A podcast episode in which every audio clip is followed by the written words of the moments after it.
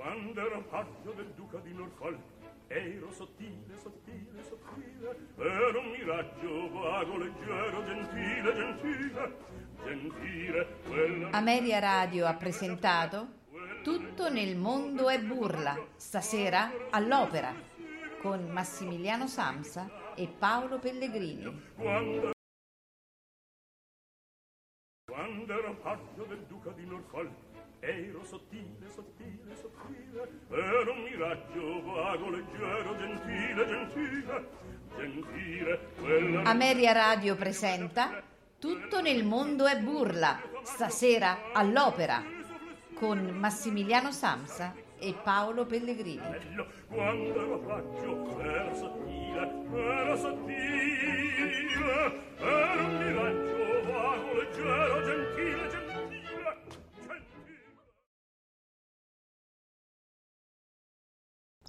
Buonasera a tutti e eccoci qua eh, con tutto nel mondo e burla per eh, seguire la seconda giornata di Amici in vita e morte ehm, in occasione dei 100 anni della nascita eh, di Franco Corelli.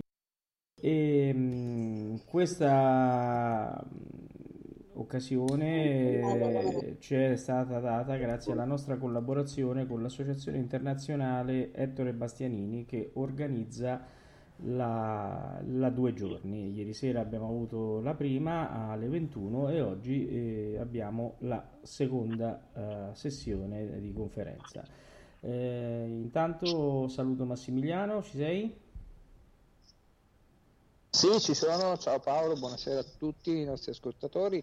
Proseguiamo anche questa sera, appunto questo pomeriggio, fino alle prime ore della serata, questa eh, conferenza, questa interessantissima conferenza, eh, in occasione, dei, come già anticipato te Paolo, dei 100 anni della nascita di Franco Corelli, amici in vita e in morte, eh, ossia Franco Corelli e Ettore Bastianini, appunto l'Associazione Culturale Internazionale Ettore Bastianini che sta organizzando, che ha organizzato e sta portando avanti questo interessantissimo e importantissimo evento.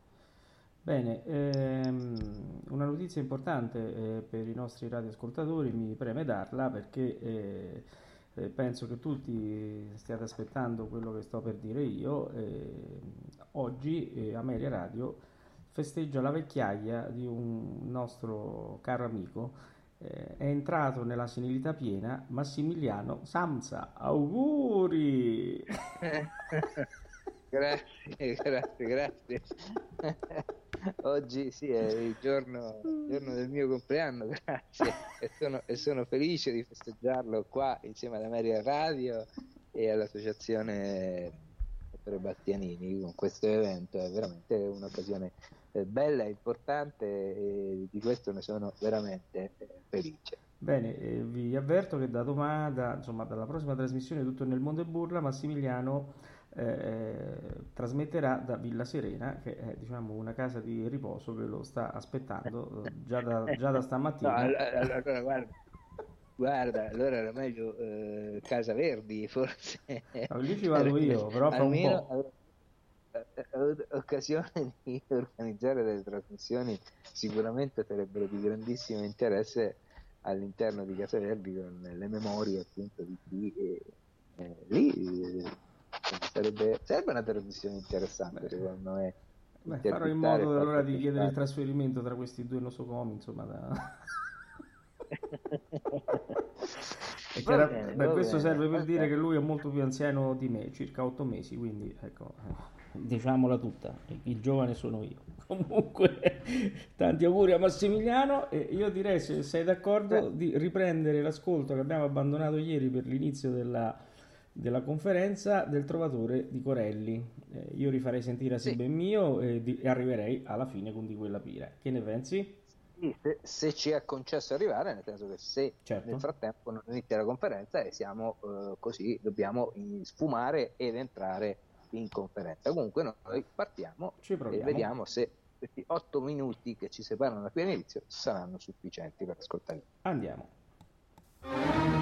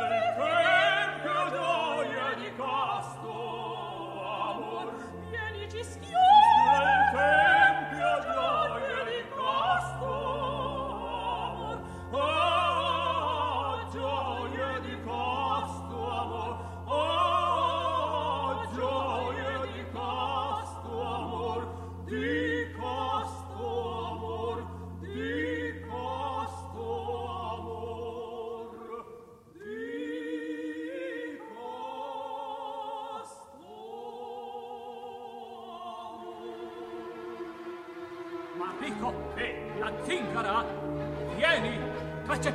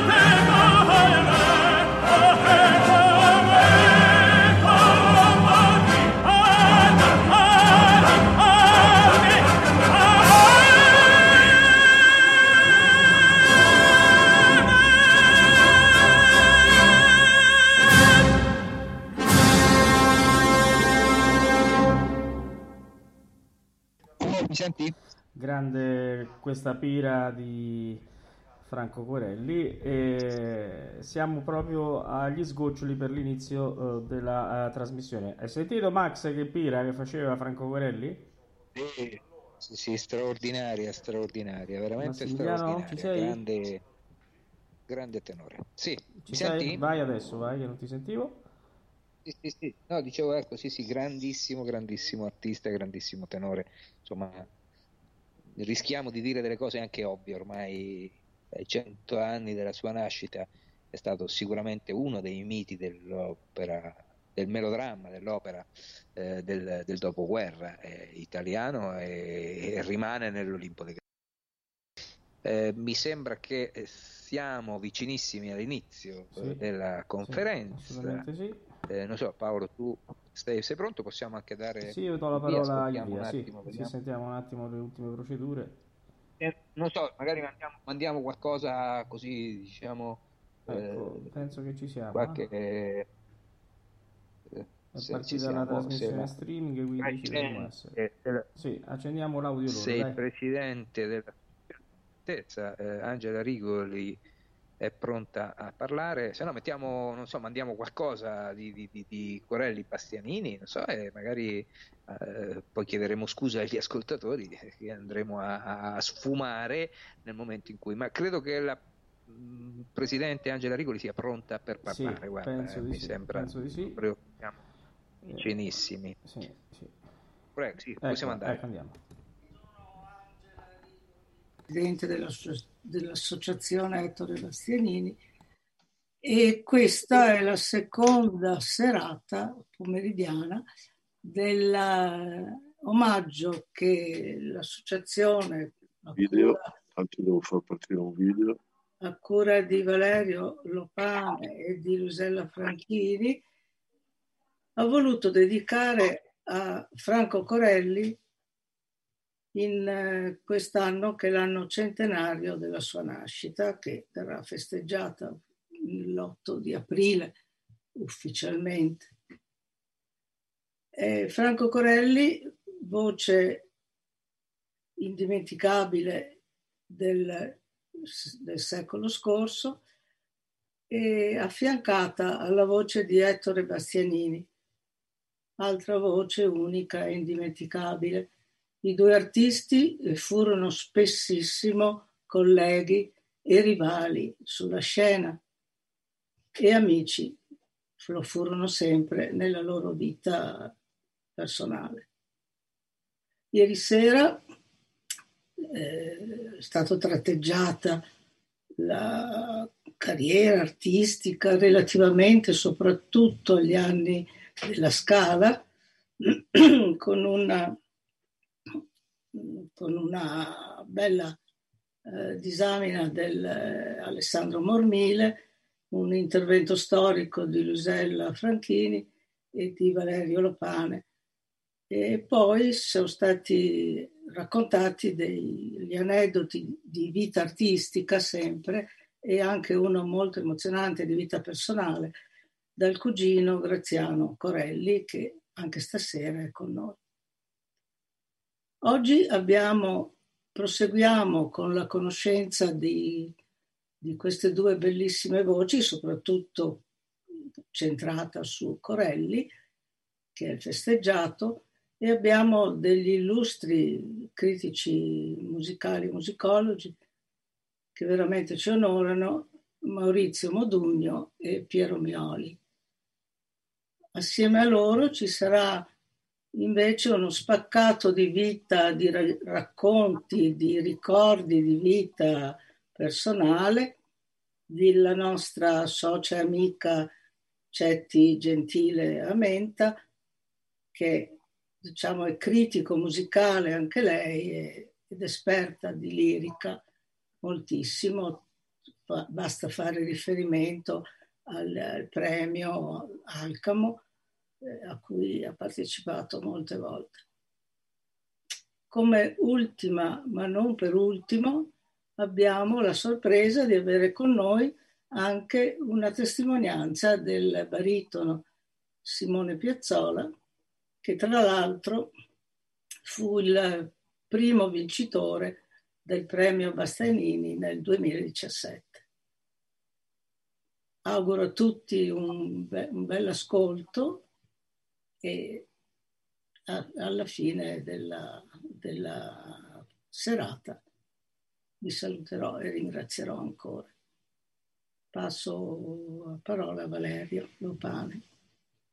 Grazie Angela e grazie delle, delle parole di, di, stima e di affetto che hai rivolto a me e a, e a Luisella che siamo i padroni di casa come padroni di casa dell'associazione eh, Ettore Bastianini e quindi hai fatto benissimo a ringraziare la presenza appunto di, di Maurizio, di Piero, di, di Simone e di Cetti. Siccome siamo in clima familiare, io li chiamo tutti ugualmente con, con il nome di battesimo perché proprio anche lo spirito della, eh, di questo nostro incontro, diciamo, questo matinè eh, dedicato appunto ai grandi Franco Corelli ed Ettore Bastianini.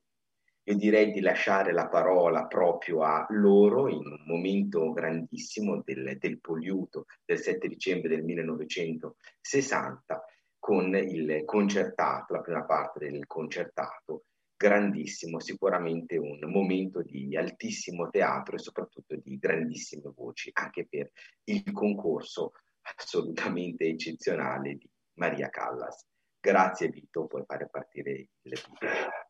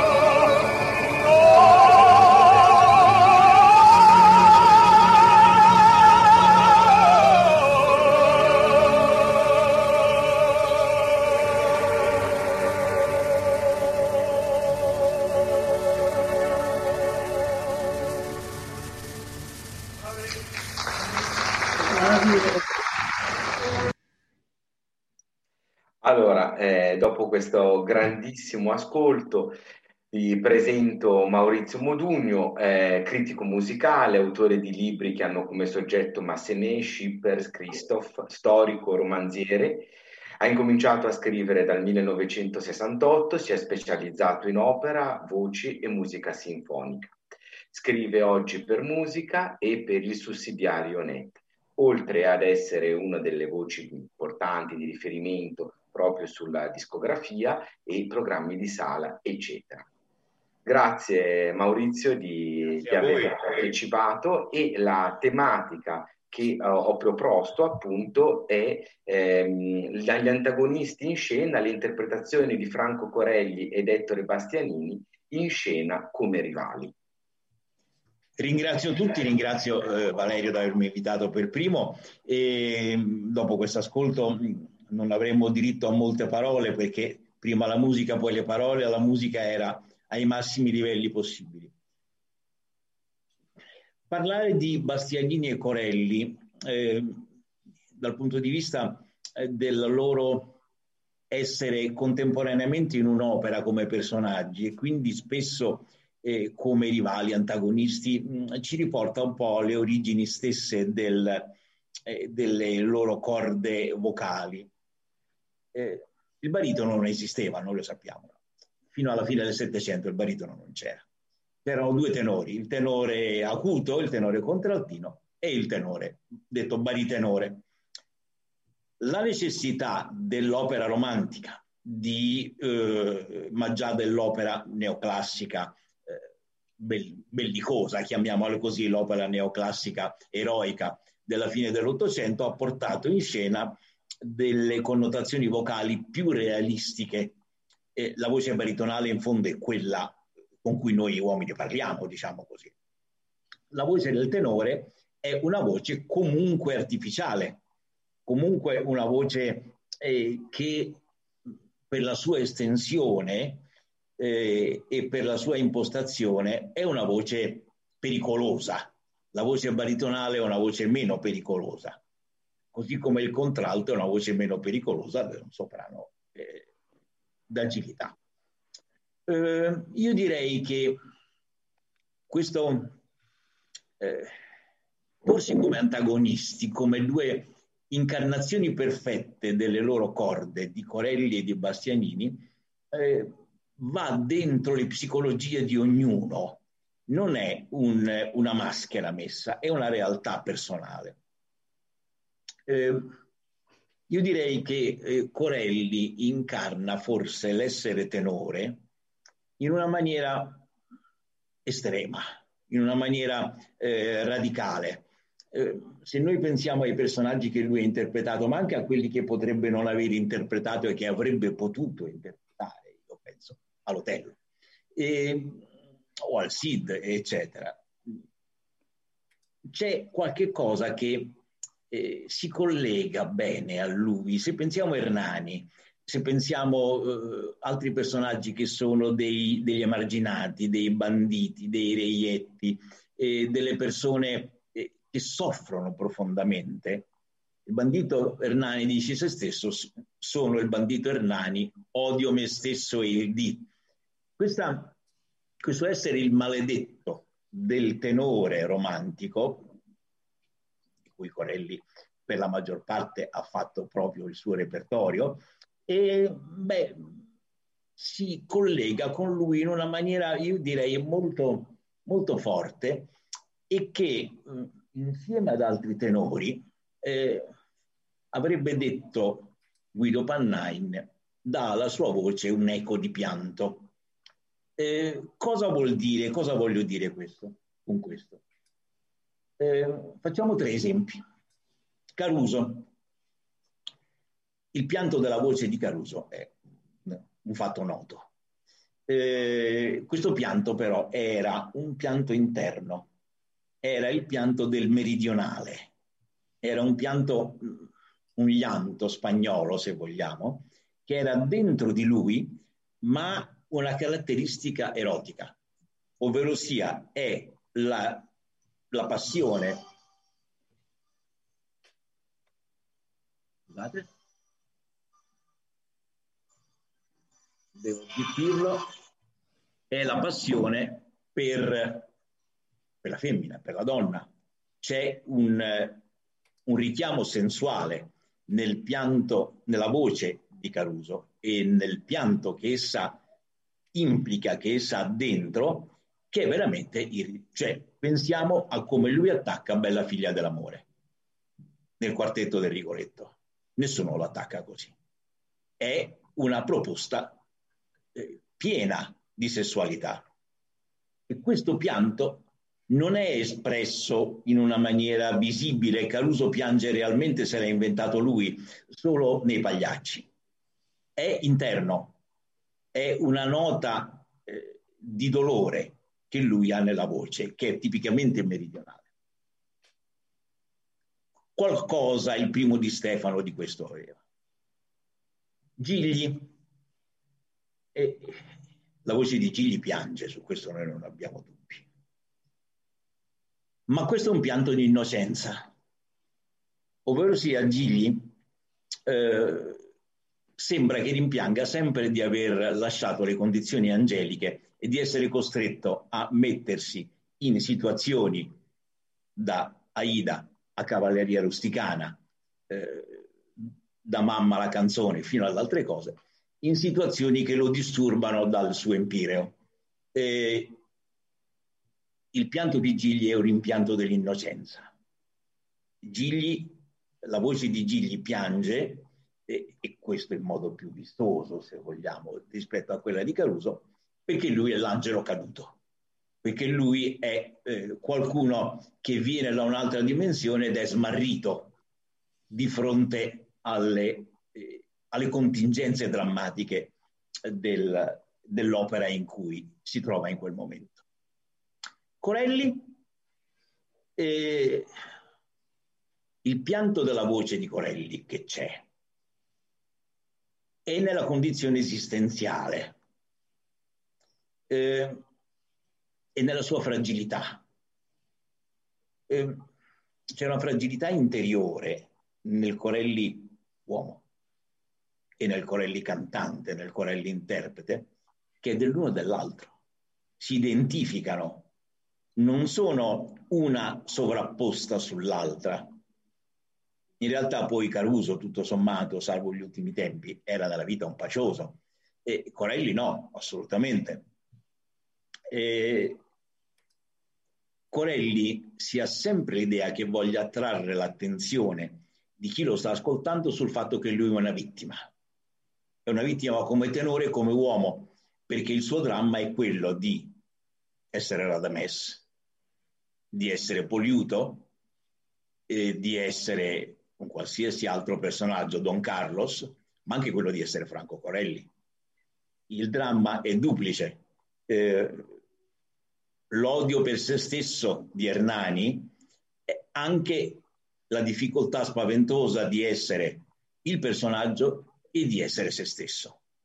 Questo è una, come dire, non una distonia, ma una sintonia artistico-personale, unica forse nel, nella storia del, del, tenorismo, e tale eh, che lo fa essere che crea identità fra lui e i personaggi. Il vittimismo dei personaggi è lo stesso suo. E l'odio di Hernani per se stesso è lo stesso suo per il dover entrare in scena, per dover subire eh, quello stress, per dover subire eh, tutto quell'apparato che poi lui come persona non avrebbe voluto. Lui ha cantato nonostante tutto. E in questo poi, naturalmente, è volato verso l'arte, perché mh, mm, questo parossismo eh, perfezionista ha fatto sì che la sua fosse la voce più dolorosa tra queste e piangente di tutte, ma al tempo stesso fosse quella più iperbolica. Raina Kabaivaska ha notato giustamente tempo fa che eh, la sua è una voce immensa, una voce enorme che si appagava nel fare cose sublimi, nel fare cose superlative, cose che non erano comuni. Lo smorzato del, della nota finale del, di Celeste Aida, eh, oppure certe cannonate in altre opere, eh, la pira e tutto il resto. Quindi la sua è una voce che si nutre di iperbole e di fragilità allo stesso modo. Fine tenori. Bastianini. Non c'è persona più diversa. Eh, Bastianini non poteva che essere baritono. Bastianini era baritono dentro. Quando è stato basso non è riuscito perché non aveva la psicologia del basso. Essere baritono dentro significa essere qualcuno che sta più con i piedi per terra, che ha una voce più della realtà e che eh, vive le vicende della vita sua e dei personaggi in una maniera a muso duro, a faccia dura, ovvero sia continuamente scontrandosi con la realtà e vincendola senza proporsi all'esterno come vittima. È uno che si tiene tutto dentro. Il baritono non esplode, che raramente esplode solo quando non ne può fare a meno, ma in realtà tutta la sua psicologia è interiore, è tutta dentro. E questo lavoro mh, in Bastianini, questa, questa realtà è ancora più evidente per il suo carattere, per il suo essere senese, non dimentichiamolo, senese è comunque chiuso come carattere, comunque abbastanza austero, riservato, e mm, lo scoprire che la sua donna e il suo amico o rivale, ma in genere l'amico si trasforma molto facilmente in rivale, pensiamo al ballo in maschera, spezza le certezze in fondo il baritono è una persona più borghese del tenore, le sue certezze familiari, borghesi, perbenistiche, eccetera, pensiamo eh, anche alla battaglia di Legnano, eccetera, eccetera, e eh, fa sì che ci sia poi il punto di rottura eh, della, del geloso amor sprezzato e della vendetta. Ora, mh, tutto questo in Bastianini si pone in una maniera diversa che in Corelli. Si pone in una maniera diversa perché?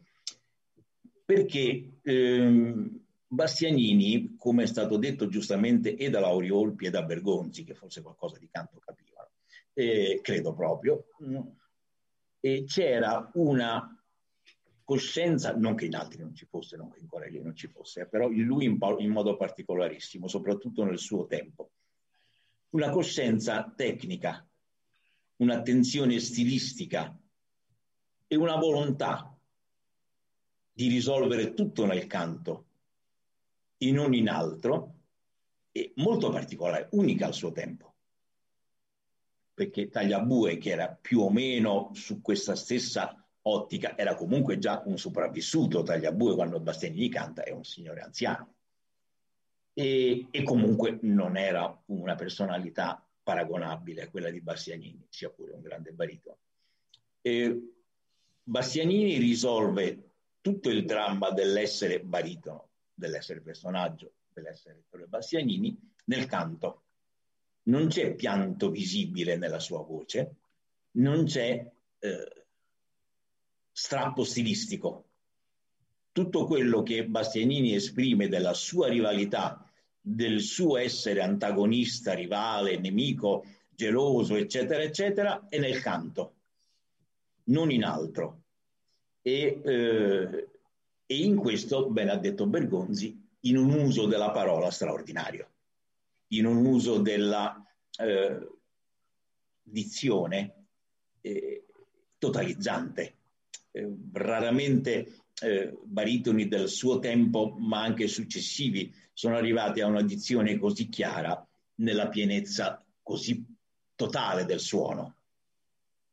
E questo eh, fa sì che Bastianini oggi rimanga, e io lo ripeterò sempre, un cantante immensamente moderno Perché se noi andiamo a risentire Gigli, ovvio, lo stesso Corelli, una nota lieve, qualche scoria, molto più ampia in Gigli, molto lieve in Corelli, di eredità del verismo c'è.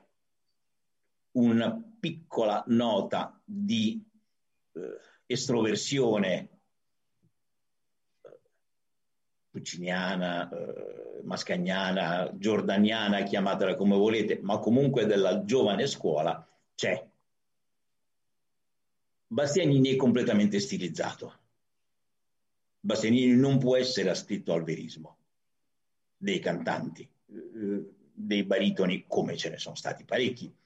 Eh, se pensiamo a Tito Gobbi, che è un cantante comunque outsider, ma in ogni caso è uno che cerca il vero fino allo stravolgimento della linea di canto, se fosse possibile, e comunque del suono. E Bastianini no, il canto è il canto nella sua stilizzazione più piena e non c'è altro che quello. Per cui mh, mm,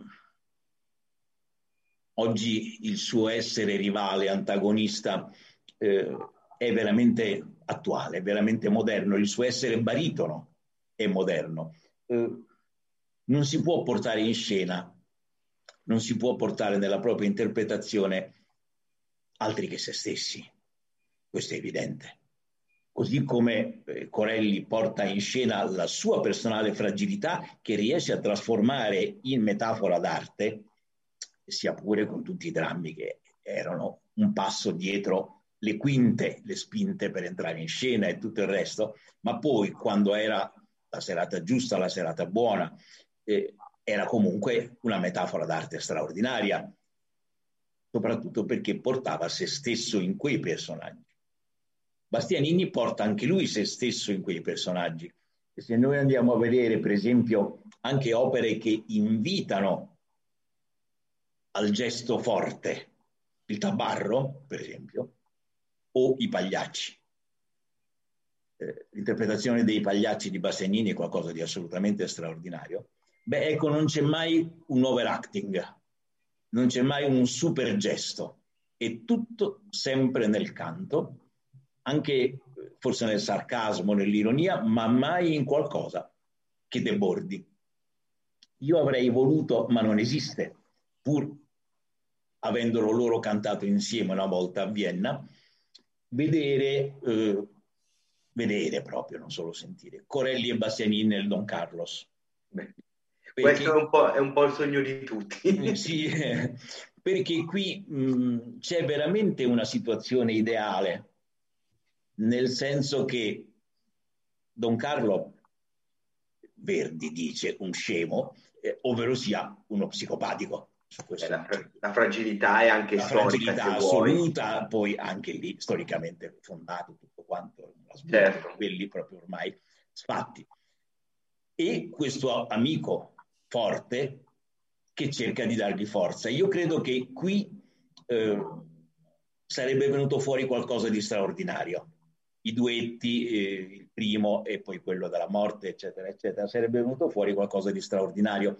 Eh, io trovo personalmente nella versione che esiste del Don Carlos con Corelli, mh, mm, dove c'è Eberhard Wechter, e che lui sia forse, ma Wechter non era una persona da illuminare chi aveva vicino, e sia un po' troppo lamentoso come Don Carlos, un po' troppo vittima. Forse avendo vicino Bastianini sarebbe venuto qualcosa di, di più forte e di più storicamente segnante. Ecco, questo è quello che volevo dirvi sui, allora, sui due, e se volete chiedermi qualcosa. Io, allora, io personalmente avrei due domande. Sì. Che, eh, una, tu hai parlato di, eh, di Giglia, hai parlato di Caruso, ma a me verrebbe da chiederti anche del rapporto che c'è tra la voce di Lauri Volpi e quella di Corelli, anche perché al di là del fatto che è stato, chiamiamolo allievo, con una modalità particolarissima, però c'è stato secondo me anche una um, continuità nel, nella volontà eroica da parte di entrambi. Ecco, volevo sapere cosa, cosa pensavi su questo contatto, su queste due grandi voci. ehm, so che si sono conosciuti e sono stati anche eh, uno attento ai consigli dell'altro, ma non vedo due personalità più diverse. Ho capito. Lauri Volpi era un uomo di un assetto psicologico d'acciaio, era una persona di una sicurezza personale impressionante, anche i filmati che lo fanno vedere in scena, eh, gli Ugonotti penso, filmato meraviglioso gli Ugonotti all'Arena di Verona, certo. eh, non fa vedere la minima emozione, non ce l'ha, perché è una straordinaria, meravigliosa macchina di canto. E lui ha una sicurezza personale, umana, tecnica, eh, unica forse.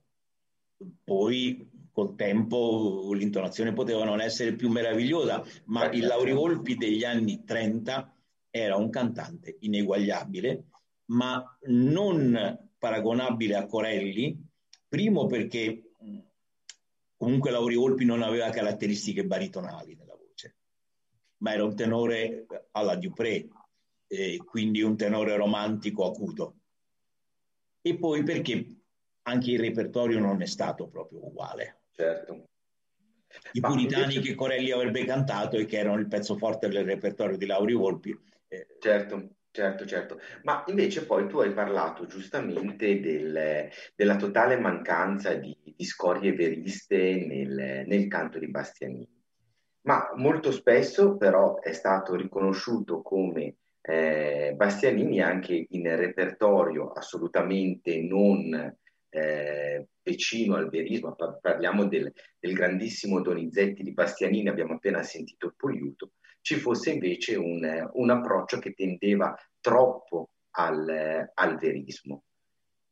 In questo tu cosa, cioè, lo, lo vedi come manifesto? Io sono totalmente del, del, tuo parere, lo sai che io ritrovo la, l'aulicità di Bastianini assolutamente eccezionale in Donizetti, quindi è un discorso molte volte si conclude ecco. molte volte eh, negli anni eh, mi sono sempre detto che mh, per fare un giudizio ho bisogno delle mie orecchie non di quelle degli altri. E allora mh, filtrare il giudizio su, una, su un artista attraverso il giudizio di un altro che a volte è prevenuto che a volte parte da una precomprensione, che a volte parte da antipatie personali, che a volte ripete schemi logori dei quali per la maggior parte ci siamo liberati anche perché il tempo è giustizia, eh, non, eh, non mi ha mai interessato. Io ho sempre giudicato con le mie orecchie e ho sempre trovato che a chi diceva che a Bastianini mancava la tournure ho sempre risposto che era proprio quella che aveva. Beh, mi sembra giusto e fa, fa onore al, eh, diciamo, alla tua onestà intellettuale di, di, critico musicale. Passo rapidamente la parola a Vito Stabile per un piccolo ragguaglio tecnico e poi torniamo da Maurizio Modugno. Vito, prego. Allora, una bella notizia abbiamo collegato dal Messico il signor Juan José Arias, che ha scritto un messaggio sulla chat, ma non so se tutti la leggono e quindi la leggo, che penso sia una cosa molto gradevole.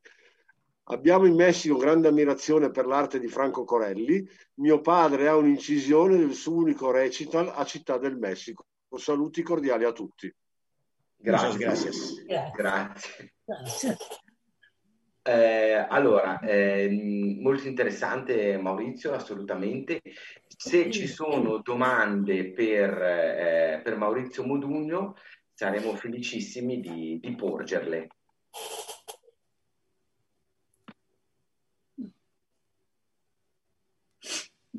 L'unica, l'unica, l'unica, curiosità era, era, la mia, quindi io eh, ti ringrazio e siccome abbiamo parlato appunto di di Geloso Amor Sprezzato. Il, il prossimo brano è proprio il, il finale primo del, del Trovatore dal, dall'edizione di, di, Berlino del 61 con la, la Parutto e evidentemente Franco Corelli ed Ettore Bastianini. Buon ascolto e grazie ancora Maurizio. A te. Grazie a voi, grazie.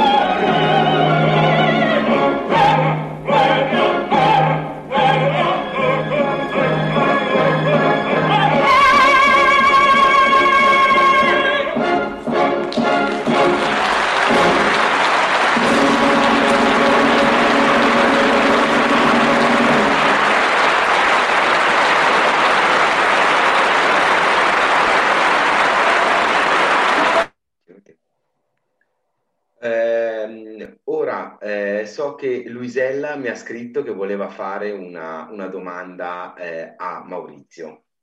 Avanti. Se per piacere, Vito, abiliti il microfono alla Luisella. Eccomi. Allora, eh, innanzitutto è un piacere vederti. È mio. Mi è venuta in mente la domanda mentre ascoltavamo il terzetto. Corelli e Bastianini hanno cantato molto il Trovatore insieme, mi pare nove allestimenti. Abbiamo diverse incisioni, c'è questa, c'è quella di Salisburgo con Karajan, eh, c'è quella mm, che io amo particolarmente del 7 dicembre 62 alla Scala. Volevo sapere a tuo parere qual era la più riuscita, qual era la migliore, quella dove erano più in sintonia e dove meglio si esprimevano. Corelli? Corelli e Bastianini insieme. Nel Beh, guarda, mh, mm, la famosa recita di Salisburgo del 62 è molto sopravvalutata perché quando si ha un grande direttore eh, che comunque non è mai disposto a fare quello che possono volere gli altri, e Karajan non era una persona malleabile. Eh, sembrano tutti, Price compresa, che è quella più a suo agio lì, eh, leggermente ingabbiati. E Corelli ha una crisi, delle crisi di terrore durante la, la, la recita che arrivano alla pira in condizioni appena appena sufficienti. Um, io direi che sicuramente è molto bella quella eh, che tu mi dicevi della scala. Sì, sì, sì, assolutamente molto bella. Quella perché c'è più spazio.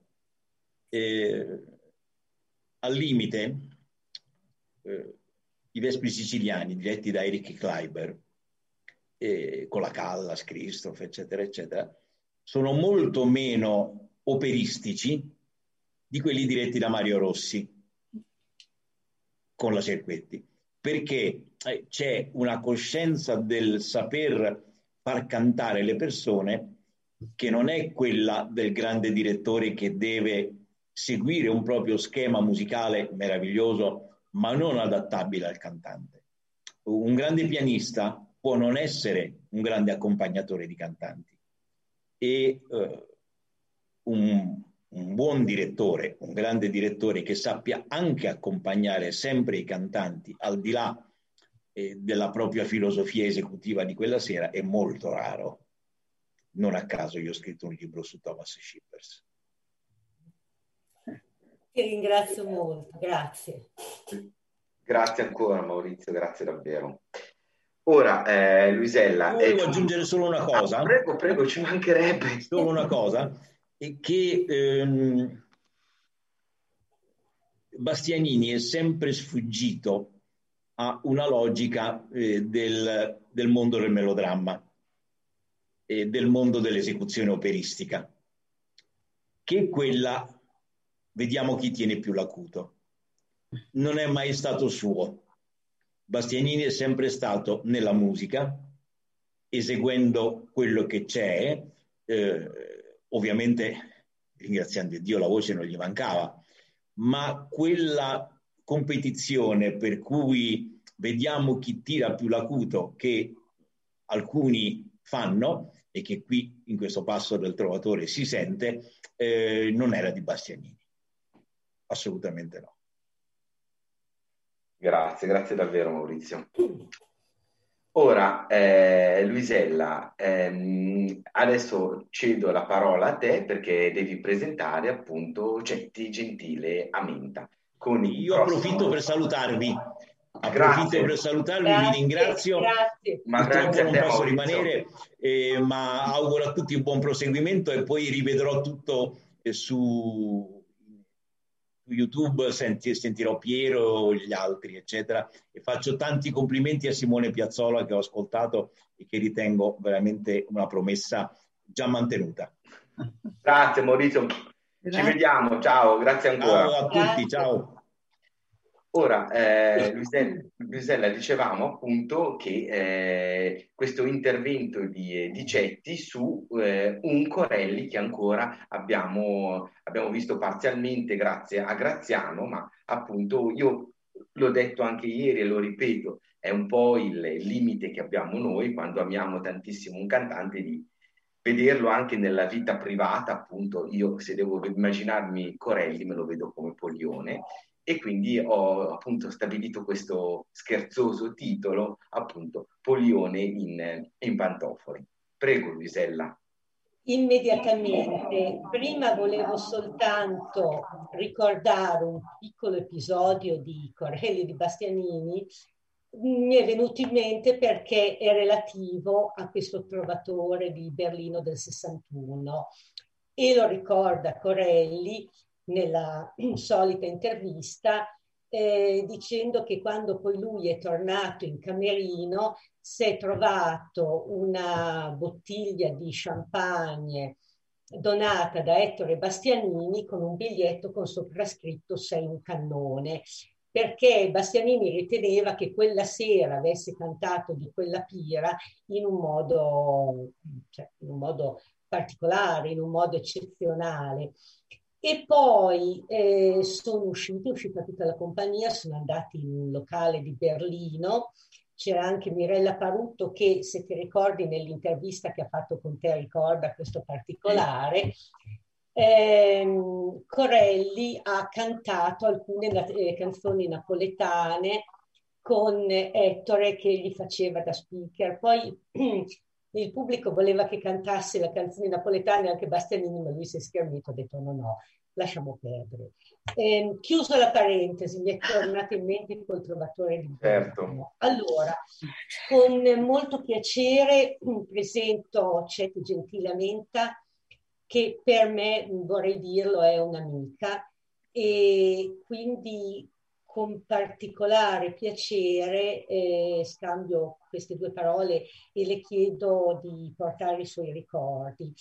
Eh, è una persona, direi molto importante, fa parte dell'ordine dei giornalisti nel settore dello spettacolo, ha collaborato con la rivista specialistica Orpheus Opera International edita a Berlino, è stata consulente nei corsi di master del Conservatorio Bellini di Palermo, è stata coordinatrice del convegno sul teatro lirico e come eh, ricordava Angela prima, ha ricevuto nell'ottobre 2014 il premio eh, Cielo d'Alcamo. Allora, l'esperienza di Cetti è particolare perché lei non ha conosciuto, incontrato, eh, apprezzato Franco Corelli soltanto dal punto di vista artistico, anche se il loro primo incontro, come dirà lei, è avvenuto in questo modo, ma si è poi eh, sviluppata una, un'amicizia che è durata per tutta la vita dell'artista. Allora, la prima domanda, Cetti, che ti farei è questa. Mm, vuoi dire due parole proprio su questa duplice conoscenza che tu hai avuto di Franco Corelli, artistica prima e personale poi? Buonasera Luisella, non mi sentite? Sì, Mi sentite? Sì, benissimo. perfetto. Solo una precisazione, non sono un critico musicale, sono una semplice cronista musicale, bene, una cosa molto più modesta. Ascolta, sì, certo, io ho avuto questa- questo privilegio, questa fortuna. L'ho eh, vista e ascoltata, ascoltato in teatro dal 53 al 72, eh, in ruoli, beh, eh, ruoli pregnanti, eh, Calaf, soprattutto Chenier, che è stato, io gli ho detto, lei è stato il mio pifferaio magico con quello Chenier, perché mi ha eh, fatto amare il mondo della lirica. Io andavo alla lirica quan- da quando ero piccolissima, ma eh, ci andavo con, senza troppo trasporto. Poi eh, quella, quella immedesimazione di Corelli, quel recitare di Corelli, quell'essere Chenier, eh, mi ha fatto capire che insomma anche il mondo del teatro musicale poteva, poteva darmi le stesse emozioni che mi dava eh, un teatro di prosa, un cinema, eccetera. Poi l'ho ascoltato anche come Don Cosè in tre produzioni diverse, tra cui quella del 61 all'Arena di Verona, che è stata l'unica volta purtroppo in cui li ho visti in scena eh, assieme, contemporaneamente. E ti posso assicurare, Luisella, che quello che era quel terzatto non lo si dimenticherà mai.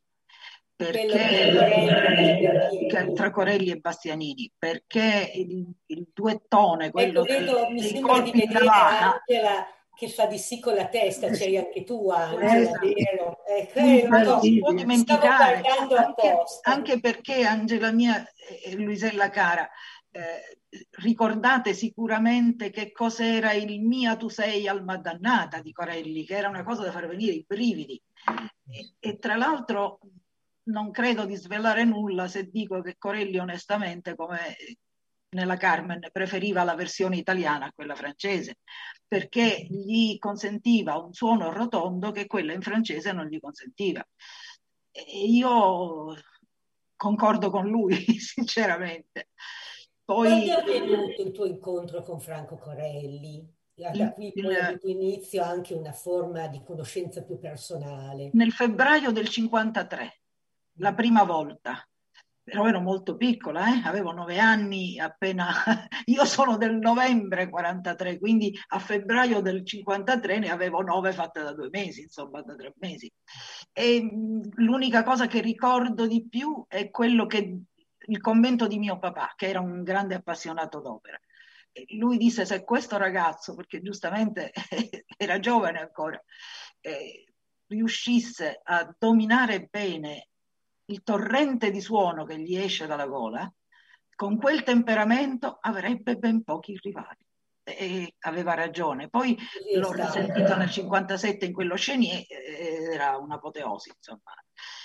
Eh, ti dicevo, poi se- gli ho sentito Pollione, il tanto amato Pollione di, di Valerio, e poi Don Carlo, Dick Johnson, dove era altrettanto prodigioso, Hernani, quello di Verona del 72, quello con la Liga Bue, e, e poi un assaggino di Rodolfo e di Radames, perché io sono stata al Galà di Amburgo del 71 e quindi ho ascoltato il primatto della Bohème con lui e la Freni dall'entrata di Ecco.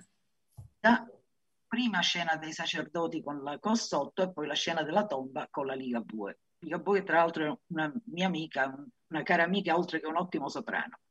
Gli altri ruoli glieli conosco solo per la documentazione, eh, documentazione Sì, video, audio. eh, parlando con me mi avevi proprio raccontato della grande capacità di immedesimazione nei ruoli. Sì, certamente, ma guarda, eh, guarda, ti ripeto, eh, assistere a scene, a, a- rappresentazioni dove ci fosse Corelli in scena, perché lui non curava solo l'aspetto musicale, vocale, lui, eh, come giustamente ha detto il critico Modugno, lui si identificava nel personaggio, più che immedesimarsi, si identificava col personaggio. Eh, e questo, vedi, lo rendeva, rendeva la rappresentazione molto più che una finzione scenica. logicamente. Eh, vedi, lui preparava un, il ruolo eh, anche, a mio giudizio, intanto con uno studio esegetico del personaggio. E perché lo poteva fare in modo così assoluto? Perché lui, a mio giudizio, aveva una immaginazione, una fantasia. Lui era, si faceva cullare dal sogno, lui era sempre con la mente non solo nel suono che doveva riprodurre, ma anche nel personaggio, nel ruolo. E questo naturalmente che cosa significava? Che lui, se capace di sognare com'era, portava in scena i suoi sogni. Ecco, perché era, la, tu sai che eh, a mio giudizio era un grosso bambinone sotto un certo profilo, come quasi tutti i grandi, i grandi artisti, obiettivamente. Ma eh, quello che lo caratterizza era questo sapere mettere il cuore nei personaggi. Lui diceva se, se non susciti emozione nel pubblico, ma che ci vai a fare in scena? È questa emozione che dà senso al sipario che si apre. Il canto lo devi sapere controllare con la tecnica, ma nelle vene devi sentire il sangue del personaggio. E in questo, sai, ti posso assicurare, io non so se tu l'hai mai visto in scena. No, purtroppo no. Purtroppo no. Eh, ti posso assicurare che c'era questa, questa, emozione che lui trasmetteva al pubblico e gli ritornava dal pubblico, perché il pubblico era emozionato. Senti, eh... ricordato, dice, l'ho chiamato proprio così, quando il, pub, quando il teatro infiamma, lirico infiammava le platee, perché è la verità le, le platee eh, erano in ebollizione ed è, ed è reale questo. Eh, Senti, tu mi hai parlato di una serata particolare di Franco Corelli a Parma. Sì, sì beh, per me è una serata, per quanto mi concerne, è una serata magica. Ti spiego perché. Perché eh, il pubblico veramente era assiepato in ogni ordine di, di posti eh, l'ho festeggiato con un entusiasmo. Con...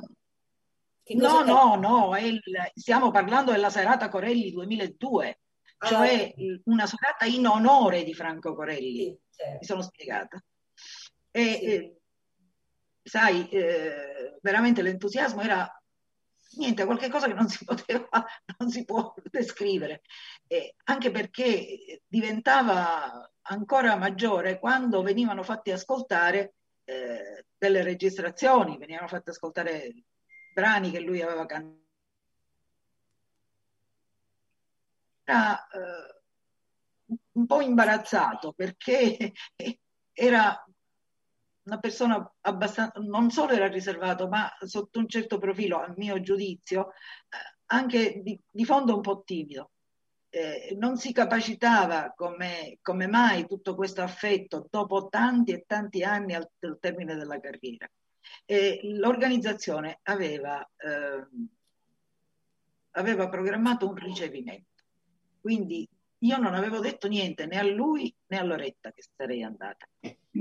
Loro sono entrati in questo salone dove c'era il ricevimento, lui subito attorniato da tutti, al solito,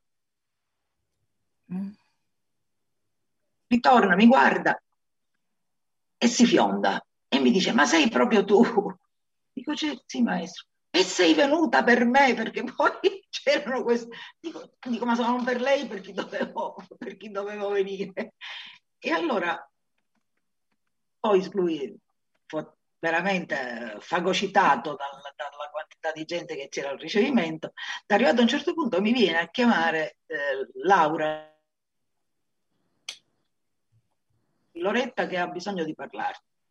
Vado da allora, un attimo perché è saltata un attimo la, la voce. Ah, Laura la era la moglie di Guelfi, giusto? Sì, eh, esatto. Mi è venuta a chiamare Laura dicendo Loretta ti deve parlare. E io eh, sono andata da lei e mi ha detto, vedi, c'è quel ragazzo che lo sta assillando, Franco è stanco e si sta innervosendo, vallo a sganciare. E allora io sono andata dal maestro e gli ho detto, maestro si ricorda del nostro impegno? Lui sì, sì, certo, certo, certo, andiamo, scusi, sa, e ce ne siamo andati. Dopodiché si volta e mi fa, ma ho visto bene, ti ha mandato Loretta. Dico sì, maestro.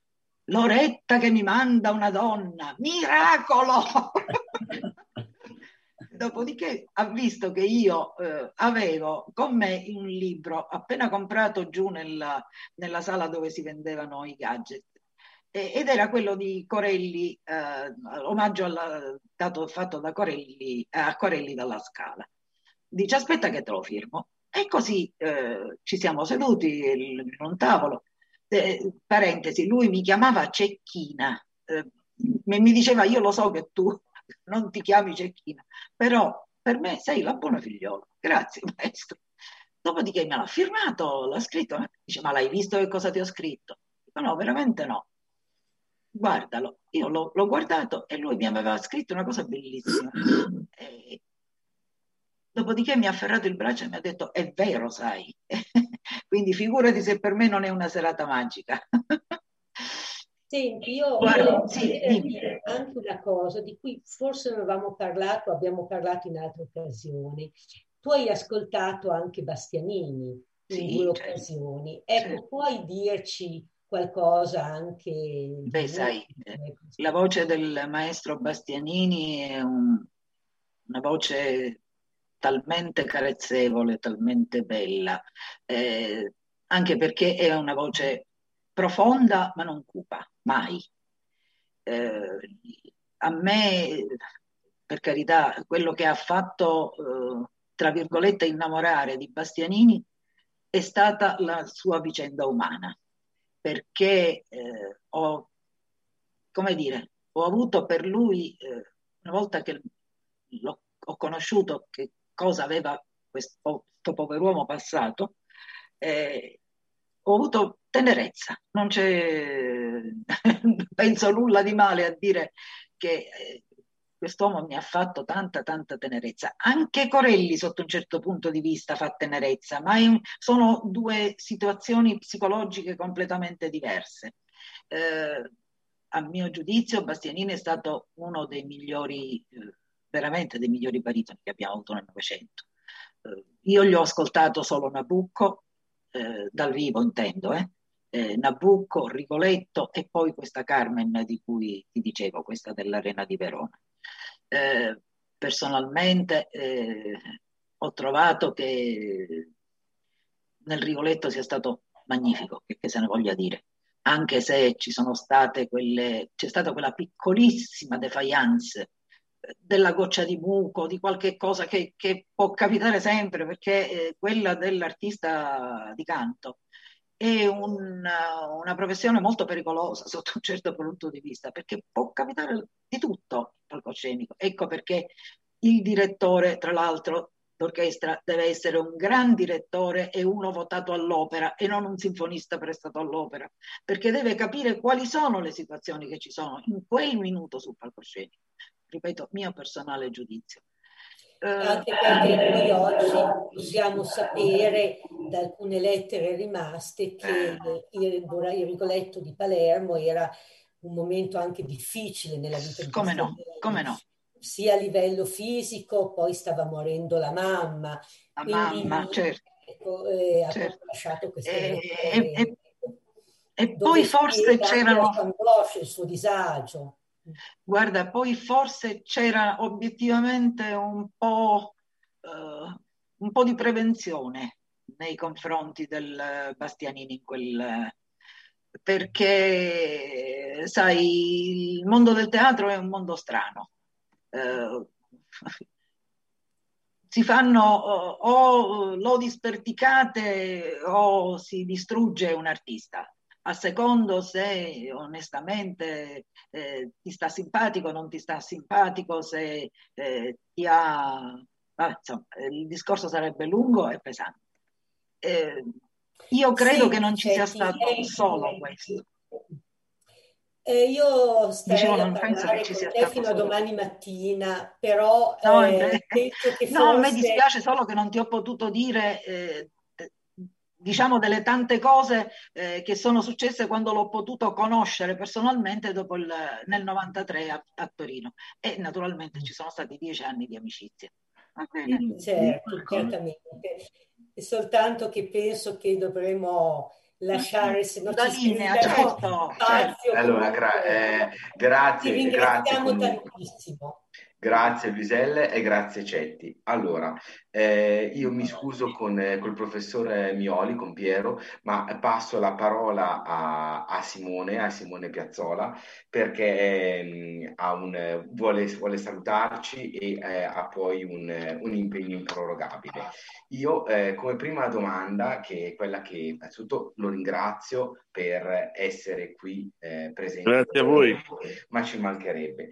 Eh, io ho visto che assentivi quando parlava Maurizio sul, sul valore psicologico che tu metti, come metteva Bastianini, come mettono tutti gli artisti, la tua esperienza personale, la tua esperienza di vita nel momento in cui crei un personaggio. Ecco, eh, quanto eh, recuperi della sensibilità o vorresti recuperare della sensibilità di Bastianini nell'approcciarsi a, a un personaggio? Mi dicevi prima che stai lavorando su, su Hernani che farai a Palermo, cioè per esempio in che cosa ti, ti avvicini a, eh, in questo ruolo appunto grazie all'ascolto di, di Bastianini? Beh, io diciamo ascolto Bastianini da sempre, da, dall'età di 11 anni, quando ho cominciato ehm, a appassionarmi a tutte le opere eh, del repertorio. Una delle prime voci che ho sentito dopo Mario del Monaco e Franco Corelli è stata la voce di Ettore Bastianini, e in, in particolare l'Andrea Chenier quella, incisione in CD eh, eh, che avevo, avevo il CD dell'Andrea Chenier con uh, Bastianini del Monaco e da lì mi innamorai della sua voce ma oltre per le qualità vocali nel senso della bellezza del timbro il brunito eh, aveva nella voce c'era il sentimento eh, interpretava con il sentimento, con sentimento umano e non costruito per interpretare un ruolo quindi Certo. metteva, metteva tutto, tutta la sua persona nel personaggio, quindi diventava, non era Bastianini che cantava Nabucco, che cantava Carlo Gerard, ma era, era Carlo Gerard, era veramente il personaggio e questo mi ha sempre affascinato tanto. Poi la, la cosa bellissima io, in cui io mi ispiro è il suo fraseggio, la nobiltà della, della sua voce, mai volgare, mai, mai scontato, sempre alla ricerca, di, sempre alla ricerca di, di colori diversi in una frase, nella parola, come scandiva la parola, come, come dava senso ad ogni, ad ogni parola. Era, era, una peculiarità che eh, in pochi avevano e in pochi hanno tuttora. Eh, Certo. credo che fosse, credo che sia, in questo fosse il numero e sia il numero uno. Benissimo, ma eh, tu hai parlato di, di Del Monaco, hai parlato di Corelli, Sì. ma eh, una cosa molto, molto istintiva, perché il teatro è anche istinto. Se io ti dicessi qual è il, il tuo ruolo preferito di, di Corelli e qual è il tuo ruolo preferito di Bastianini, cioè è una cosa proprio così.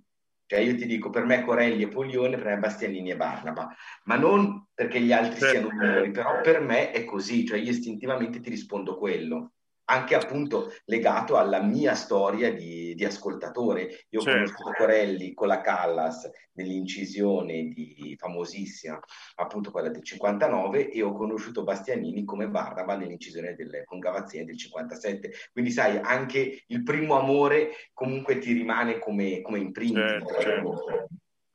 Beh, allora, per me, eh, quando penso a Corelli, penso sempre ad Andrea Chenier.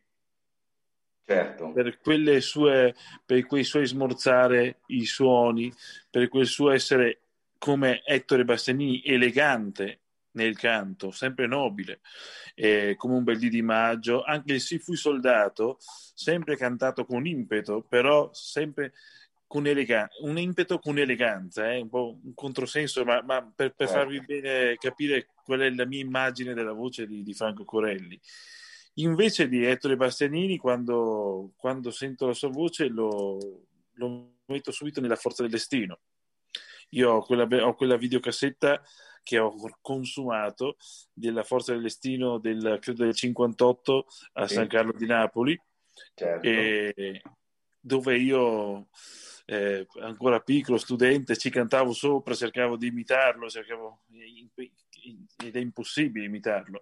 Però quando sento la, il nome Ettore Bastianini mi immagino subito la forza del destino, l'urna fatale e anche quando canta il duetto che a volte viene tagliato eh, ne, ne gustarme dato del, sempre della forza con Seme a Corelli immagino immagino lui che canta quel duetto, canto, immagino la cabaletta, perché è, è bellissimo anche eh, captare nella sua voce come usasse la tecnica, sentire come nel passaggio girava i suoni, era, si capiva benissimo quello che faceva, era una voce talmente naturale, ma si sente dietro un grande studio per renderla naturale al massimo. Certo, è, è la classica illusione che tutto sembra facile laddove sì, c'è uno studio straordinario. Apre bocca e esce la voce, ma in realtà no, perché una voce credo, perché ahimè non ho mai potuto conoscerlo perché ovviamente, però credo che la sua voce non fosse tanto una voce semplice di natura e abbia dovuto studiare davvero tanto per, per, per, per costruire questa semplicità della vocalità. Guarda, io Simone ti, ti, ringrazio tantissimo. Allora, se avete qualche domanda per, per Simone, sono certo che avrà con, con disponibilità e certo, la spontaneità che lo caratterizza, il senso di amicizia, risponderà.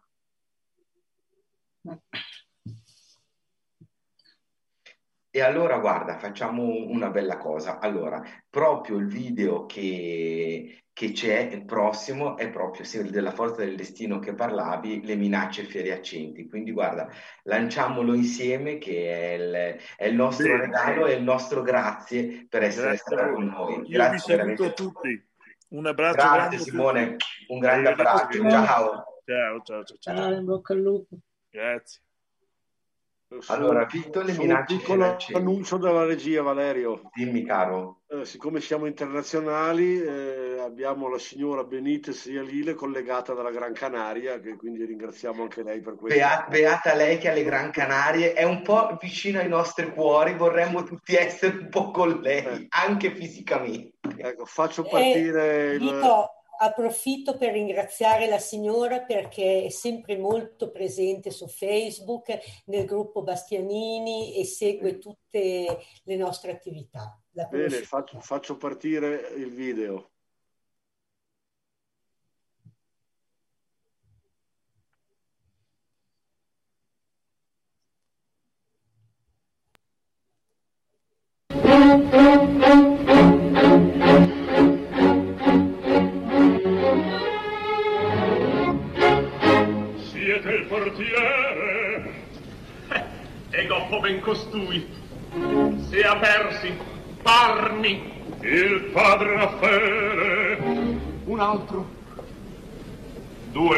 Abbiamo l'un di Percugna grasso sordo come una talpa un altro scarno bruno occhi il qual occhi voi chiedete quel dell'inferno. Adesso, adesso, e chi gli annuncio? Un cavaliere. Qual Boria? È un malarnese, è un malarnese, sì, sì, è un malarnese. Qual Boria? Qual Boria?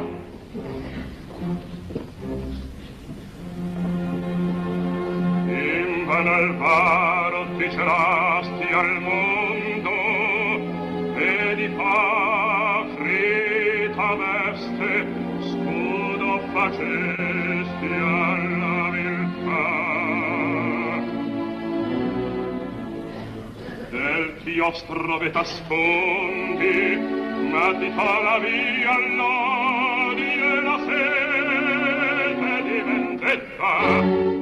Alcuno qui non sarà che nel divina, il sangue, sarà il tuo sangue, vuol lavarlo il braccio e macchiarlo l'armia.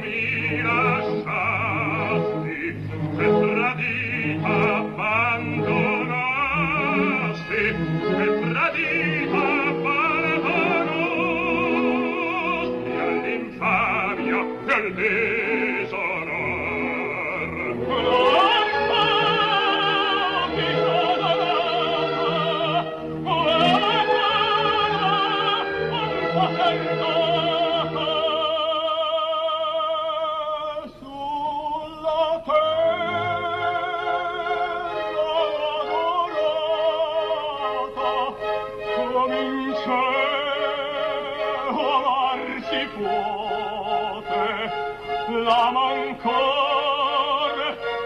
se l'amava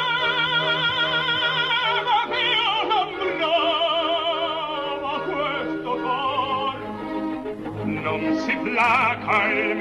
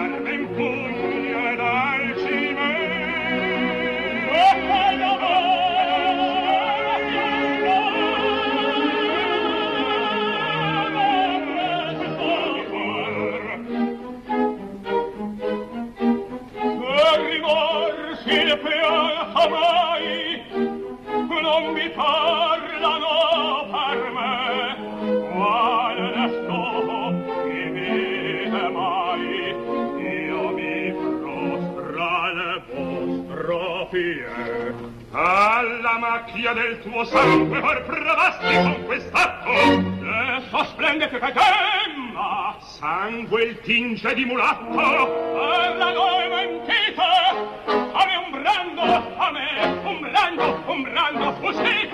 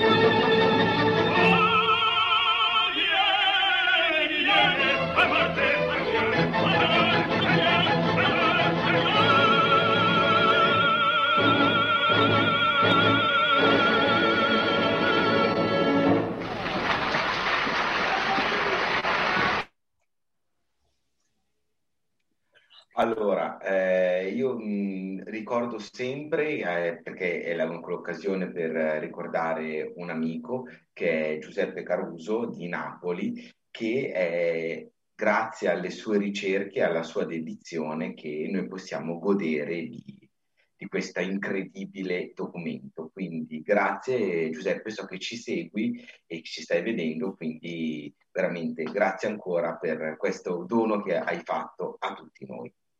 Ora eh, andiamo dal professor Piero Mioli. Eh, io dico che è l'insegnante di riferimento di, di storia della musica e lo dico seriamente e in maniera autentica perché soprattutto per i ragazzi del 79, più o meno come me, cioè effettivamente noi ci siamo formati su, sulle sue pubblicazioni e quindi è assolutamente, e lo sa, la, la stima e l'affetto che ho nei suoi confronti consigliere dell'Accademia Filarmonica e presidente della Cappella dei Servi, svolge attività di divulgatore e conferenziere.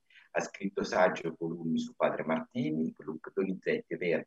Ha curato un manuale di storia della musica, numerosi atti di convegno ed edizioni integrali di libretti d'opera.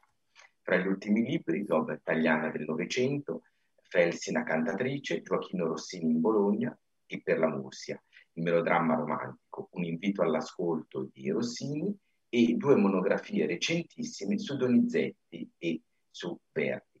Quindi grazie di, di essere qua con noi e eh, quello che eh, avevamo proposto a, a Piero era appunto la contestualizzazione del fenomeno Corelli eh, all'interno del panorama tenorile degli anni 50 e 60 anche attraverso il cammino delle, delle incisioni. E questo è proprio il, il quadro, questo panorama storico con al suo centro appunto la novità vocale di Franco Corelli. Grazie Piero.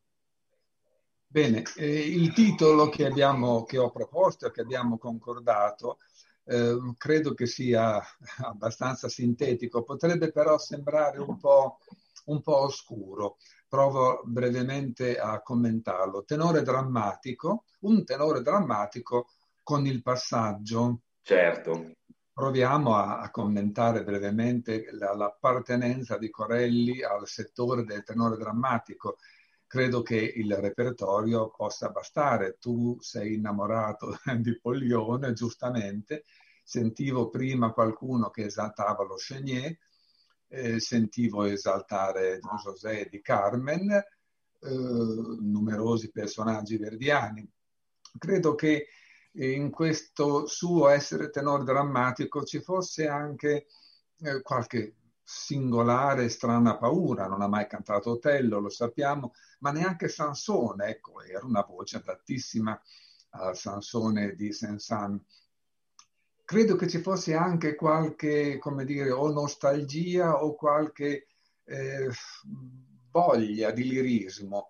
Alludo a qualche bohème, a qualche Lucia, eh, naturalmente cantati egregiamente, però ecco il rammarico continua, come non hai cantato Otello hai cantato la Bohème, tanto vorremmo sentire queste, queste altre parti. Però insomma il nucleo della, del suo repertorio era questo, in particolare i personaggi verdiani, un po' di Boccanegra, un po' di Don Carlos, Hernani, magnifico, ma non poi tanti, Trovatore, Forza del Destino eh, e Aida, credo che tu, anche un Requiem, credo che abbia fatto un Requiem solo, naturalmente alla sua, alla sua altezza nel, nel momento dell'ingemisco. Quali possono essere le caratteristiche del tenore drammatico? Caruso è stato citato prima, è stato citato un po' anche del Monaco, naturalmente. Sono queste voci eh, ampie, ricche, massicce, non pesanti, possono essere pesanti, ma naturalmente no, non è questo eh, il problema. Voci molto compatte, molto uniformi, voci eh, robuste e anche scure, voci eh, che eh, proprio per questa ragione, eh, qui il discorso sconfina anche nel soprano, se vogliamo, possono anche rischiare di essere meno belle di altre. Voglio dire che anche nell'ambito del soprano la voce molto bella è preferibilmente quella del soprano lirico piuttosto che quella del soprano drammatico. Come soprano drammatico dalla voce meravigliosa io conosco, conoscete, conosciamo tutte Leontine Price, però ecco, ripeto, è più facile trovare la bellezza nella voce di Mirella Freni, di Maria Chiara, di, de, de, della Carteri, di numerosi altri eh, tipi di soprano lirico-centrali piuttosto che, che drammatiche. Eh, il caso di Corelli è, eh, come quello del Monaco, del resto un po' speciale, nel senso che la caratura drammatica comporta anche una patina timbrica molto forte, molto evidente, molto caratteristica, non lirica gentile, non voglio dire di, di, quella leggerezza che può riguardare Pavarotti, che può riguardare Gigli e così via, ma appunto questa drammaticità, voce molto grande, molto forte, molto robusta, molto drammatica, molto estesa. Mm. Eh, spesso si parla di voci estese e si allude all'acuto. Quante volte abbiamo sentito dire che il tal soprano, il tal baritono fatica a volte nell'acuto, nell'acuto estremo. Credo che non sia una formulazione esatta. La voce è estesa quando sale molto, ma scende anche molto. Per questo, per esempio, sebbene Corelli sia stato un grande Manrico, è possibile che ancora più grande sia stato come, come Radames la parte di Manrico è strana perché ci abbiamo infilato quei dollari super aria, ma di fatto è una parte di per sé molto centrale. Spesso non pensiamo al fatto che ci sono due canzoni nel Trovatore, Deserto sulla terra, Ai che la morte ognora, cose che non vanno sbracciate, non vanno cantate con volumetrie vocali. La voce di Manrico è piuttosto ristretta attorno a certe note, do, re, mi, fa, sol, qualche la, ma ecco, la tradizione ha inserito queste note straacute, oteco è alla fine della pira e quindi sembra che debba essere un tenore particolarmente acuto che non è. Aida, provate a ricordare la scena della, dell'incoronazione, per così dire, di Radames, non incoronato, ma nominato duce delle squadre registi e così via. C'è un punto in cui Radames deve dire immenso sta con dei si bemolle gravi e del resto anche Don Alvaro quando dice io mi prosto a vostro pie scende a questa nota. Quindi questo tenore drammatico che è Corelli, che è Del Monaco, che è Caruso e non solo, anche, abbiamo avuto anche Gianfranco Cecchere in Italia, abbiamo avuto uh, varie voci uh, italiane e straniere. Io per esempio ho sempre molto amato la voce di Richard Tucker, grande, credo, grandissimo cantante verdiano e americano, forse un pochino, come dire, intimorito Tucker di fronte a, all'avvento di Corelli al Metropolitan, quel po' che, che mi risulta. Ora il problema quale può essere? Il problema può essere quello di eh, dover gestire una voce così grande, così potente e anche così lunga, così lunga. Ecco, quando parlavo prima dei soprani lirici, dei tenori lirici, potremmo dire che loro facevano meno fatica, hanno una quantità di note più ristretta da onorare e quindi più facilmente hanno delle voci appunto belle, come dicevo, ma anche abbastanza uniformi, abbastanza compatte. Le voci molto drammatiche, eh, ripeto, rischiano di l'esempio tipico è quello della Callas, a forza di certo. allungare, pensate a Lucia o al ratto dal serraglio, e pensate alla Gioconda, pensate a Medea, sapete che a forza di allungare una voce può darsi che all'interno succeda qualche cosa, che ci possa essere qualche frattura. Corelli aveva la possibilità, ebbe la possibilità, ma una possibilità come dire, di studio, di, di mente, di cercare fino allo spasimo, di colmare queste eventuali lacune, anche perché tanto diciamo voce grande, voce ricca, voce qui, voce là, ma spesso, troppo poco spesso forse parliamo della tecnica, della emissione. Questi acuti folgoranti, queste note ferme, salde, lunghe, tenute, le teneva un po' troppo, per la verità, abbastanza spesso, ma non tanto a discapito della musica, tanto meno a discapito della scena, del personaggio, della situazione, eccetera. La seconda particella del mio titolo dice però un'altra paroletta, col passaggio, ecco, col passaggio. Per passaggio, eh, volgarmente si intende, che so, come quando guidiamo la macchina e andiamo con, le, con, diverse marce, si parte con la prima, si arriva alla seconda, terza, quarta, quinta e allora possiamo andare velocissimi con la seconda, no, ma neanche con la terza, per andare molto veloci ci vuole una marcia molto alta. Ecco, passaggio vuol dire quel momento in cui nella macchina noi avvertiamo questo piccolo, questo piccolo disagio, per così dire, e che capita anche nelle voci. Per salire molto la voce deve eh, riuscire nell'ambito del tenore drammatico, perché il tenore lirico è un'altra cosa, come dicevo, deve con la sua perizia tecnica cercare di superare questo passaggio ed entrare, potremmo dire, in una marcia ulteriore. È quello che fa Corelli con questi acuti talmente liberi, talmente belli, talmente lunghi e tenuti, che, che ci sorprendono, che non sono di Del Monaco e non sono di Corelli, posso, di, di, di Caruso. Se posso fare un altro paragone, forse un po' volgare, un po', come dire, poco artistico, mi piace immaginare che la voce del monaco, per esempio, sia, come dire, una specie di, di cilindro, di figura solida che comincia uguale, continua assolutamente tutto uguale, quando finisce finisce, però veramente la omogeneità di Del Monaco è un qualche cosa che ha dell'incredibile. Infatti la voce del Monaco, quando c'era da dire quella vil cortigiana che è la sposa d'Otello, il dolo faceva, voce straordinaria che il dolo raggiungeva. Non credo che con questa voce e con questa tecnica del Monaco potesse andare oltre. Corelli ci andava, il, il, il Teocara, la Teocara dei Puritani o qualche altro caso ci dimostrano che Corelli poteva salire un po' di più. Allora, se mi permettete ancora questo confronto con la geometria, disciplina nella quale non ero versato, comunque potrei dire, per cercare di fare capire il mio ragionamento per quello che esso vale, come questo impassibile cilindro, per così dire, del Monaco, eh, nel caso di Corelli a un certo punto debba diventare un cono, nel senso che comincia a, a sguarnirsi, per dire, di, di, di certa eh, opulenza vocale per salire e di fatto sale di più. Se per caso il cilindro del Monaco è un metro, eh, il cono di Corelli arriva anche a un metro e dieci, un metro e venti.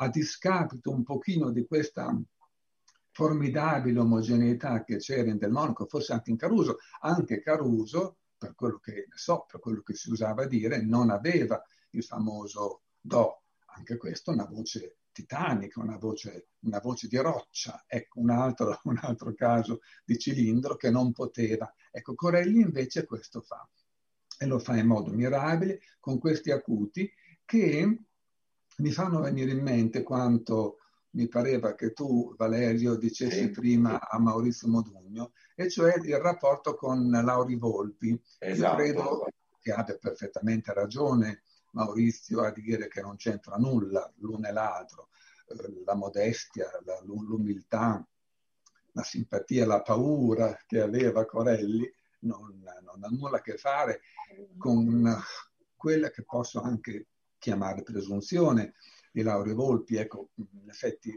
anche nel dare giudizi era certo. il, fin troppo sicuro di se stesso, però una cosa, poi anche il repertorio diverso, è stato molto esaltato l'Otello di Laure Volpi, ma no, no, io, io ho tanta nostalgia del, dell'Otello di Corelli, quanto poco interesse per l'Otello di Laure Volpi. Laure Volpi lo sentono nei Puritani, nella Favorita, nel Guglielmo Tell, nella Luisa Miller, però voglio dire, se dovessimo davvero provare a cercare qualche elemento in comune, quella cosa davvero che Corelli in queste lunghe, lunghissime e costose telefonate in Spagna dove stava Lauri Volpi faceva, ecco questo è l'acuto, l'acuto, eh, ripeto, di un tenore lirico e di un tenore drammatico, però così fermo, così proprio come dire paragonabile con una... Uh, una lama d'acciaio, un qualche cosa di assolutamente eh, eh, incapace, come dire, di, di ulteriori vibrazioni. Il centro,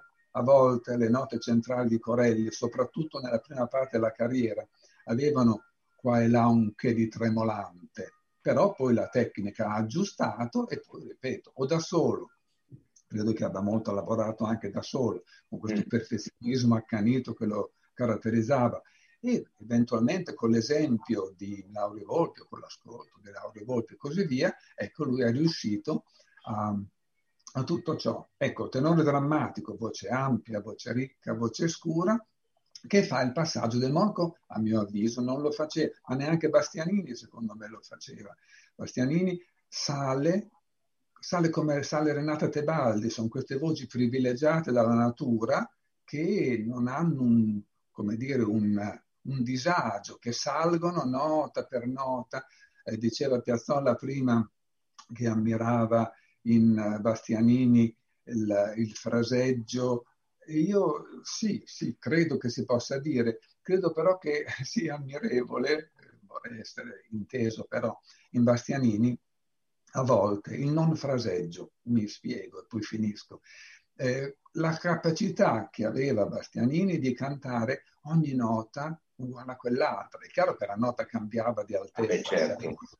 ma il volume, la rotondità, la bellezza, l'omogeneità, la capacità di collegare i suoni, la capacità di rendere la melodia, ecco il famoso balen del, del suo sorriso, urna fatale del mio destino, ecco sono prodigi che si verificano in una voce come questa e che forse non si verificherebbero in una voce come Corelli, come quella di Corelli, che ha comunque come dicevo, altre, altre caratteristiche. Ecco, credo che più o meno io possa avere onorato il mio titolo. Se posso aggiungere particolari in seguito. Allora, eh, guarda, io avrei, c'è una domanda di Vito e poi c'è, c'è una domanda mia. Allora, mh, mm, prima, prima, facciamo fare la domanda a Vito che si è prenotato con, con, con super congruo anticipo. Bene. No, la mia domanda mm, sì, è, un, è una domandina, non, voglio, non vorrei dare l'impressione del Pierino la peste.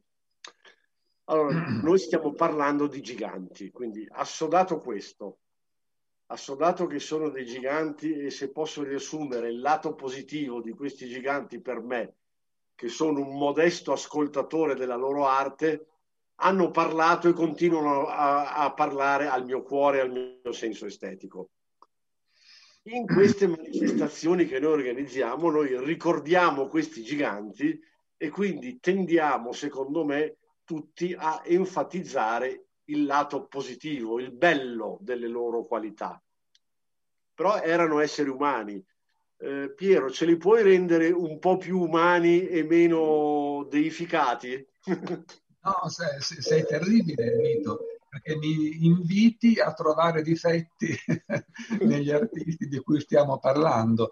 E se io adesso, come dire, ti rispondo come proverò a fare, è possibile che io mi attiri qualche ira dei presenti, però mi servo della tua base, cioè quando tu dici che sono dei giganti e sono anche degli esseri umani, quindi sono cantanti grandissimi, troviamo qualche difetto, certo che li troviamo, quanti difetti ha la Callas, quanti difetti ha anche la Tebaldi, ma che ne so, anche Marilyn Horn, anche John Sutherland, Birgit Nilsson, chi, pensate alla gran, grande Aida Kelly Tim Price, però andate ad ascoltare l'attacco di ritorno al vincitore, non va fatto bene, non si canta certo così. Voglio dire, la più grande Aida forse che conosciamo, che comincia forse con qualche difetto. Per farla breve, io credo che un, un, un, un cenno di difetto in Bastianini possa essere, è stato detto un qualcosa del genere prima, un canto talmente bello, talmente ricco, talmente omogeneo che qualche volta poteva forse permettersi di sporcarsi un pochino, ma lui non l'ha fatto. Ci sono dei casi nel canto baritonale, ma non solo, in cui a volte una nota sbagliata, una nota come dire, strascicata, una nota appena pensata a Tito Gobbi, a Giuseppe Taddei eh, e così via, può avere un senso espressivo particolare, dipende dal tipo di voce e dalla caratura mentale. La nobiltà, l'aulicità, la bellezza della voce di Bastianini non lo permetteva. Eh, è stata usata la parola velluto per Bastianini e bronzo per Corelli. Come volete per Corelli, ma Bastianini era tutti e due, era velluto ed era anche bronzo. Ecco, con questa ricchezza incredibile mi, risulta, ma io non ne so altro, che quel rigoletto alla scala non fosse andato bene. Non so perché. O forse sì, forse sì, forse la gente si aspettava un rigoletto un po' esagitato, un rigoletto un po' sopra le righe, un po' volgare. Ecco, credo che la volgarità fosse assolutamente lontana da Bastianini.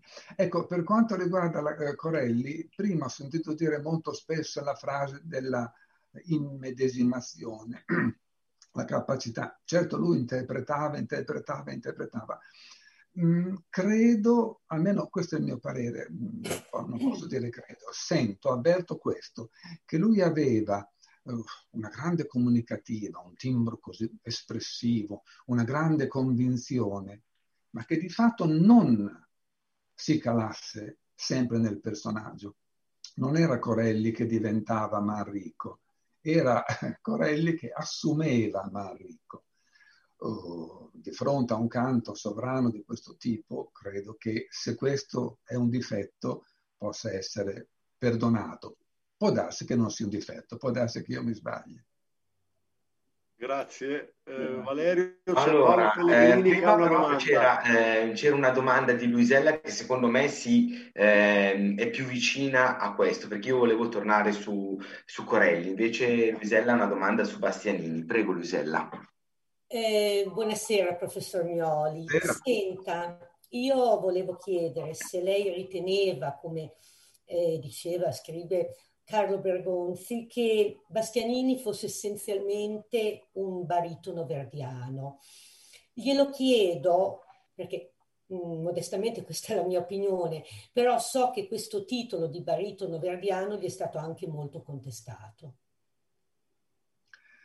Ehm, non so se vogliamo fare i nomi dei contestatori, è possibile che ci si riferisca a Celletti? È possibile. Ecco, e allora... Sì, solo.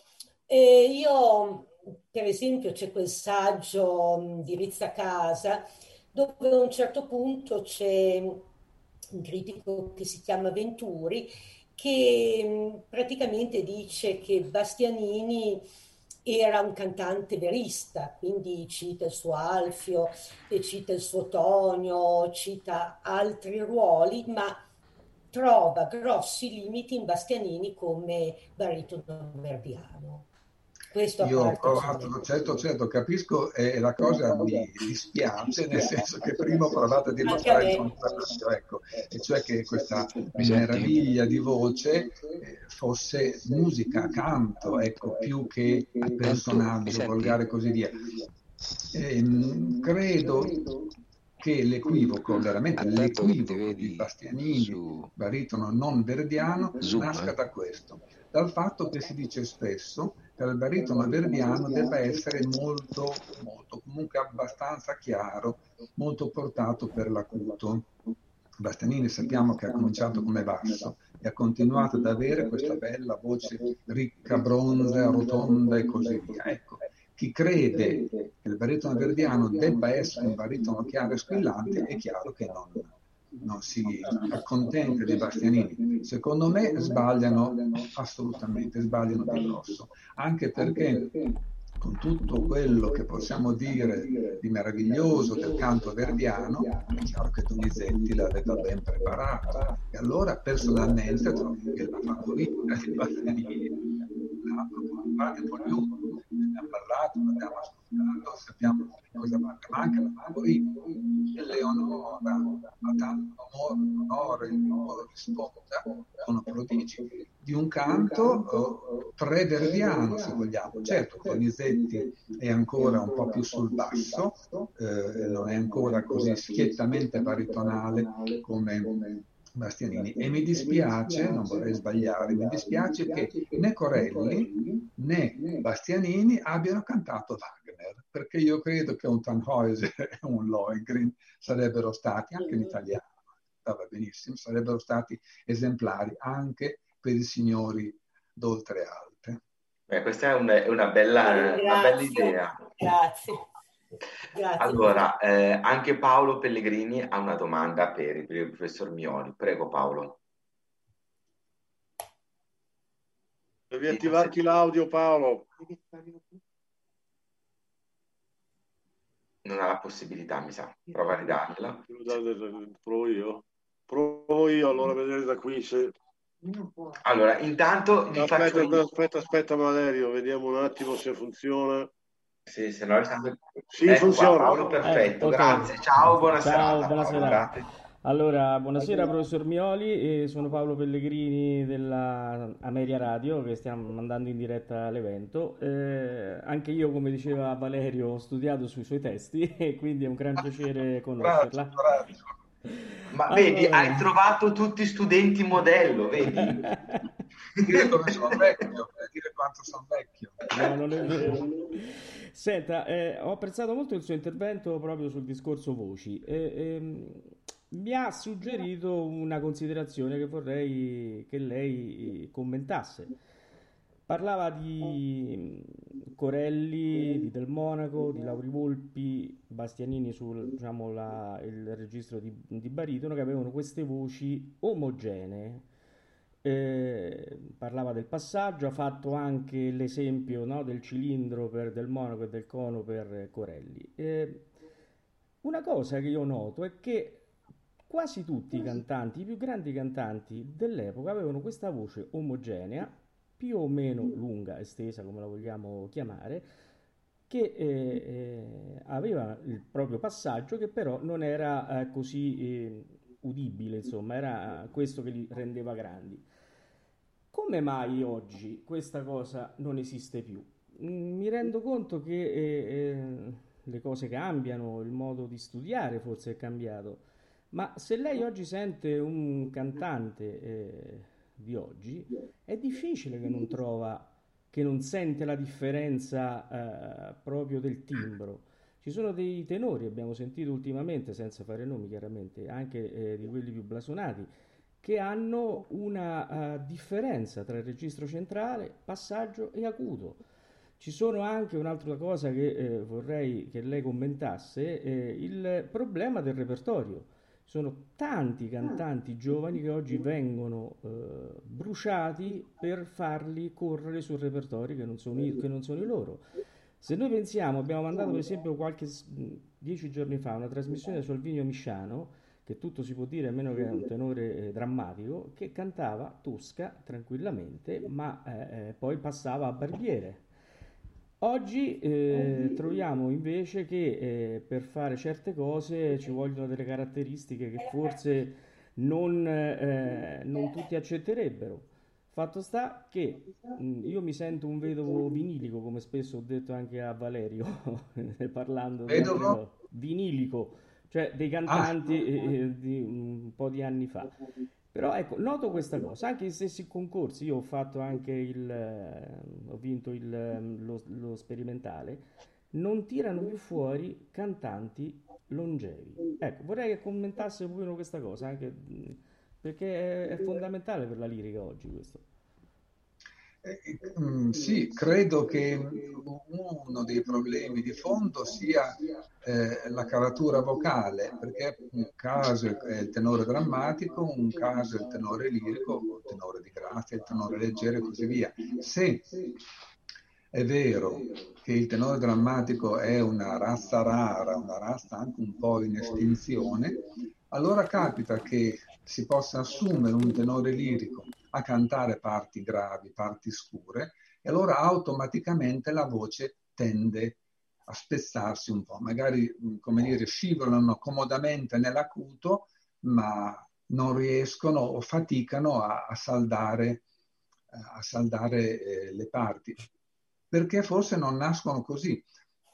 Uno dei prodigi di Pavarotti, sappiamo chi fosse Pavarotti, è inutile insistere sulla meraviglia vocale di Pavarotti, uno dei prodigi di Pavarotti è stato anche, secondo me, quello, una furbizia anche, di non gonfiare mai le gote. Lui ha cantato benissimo con questa voce meravigliosa da tenore lirico anche le parti drammatiche.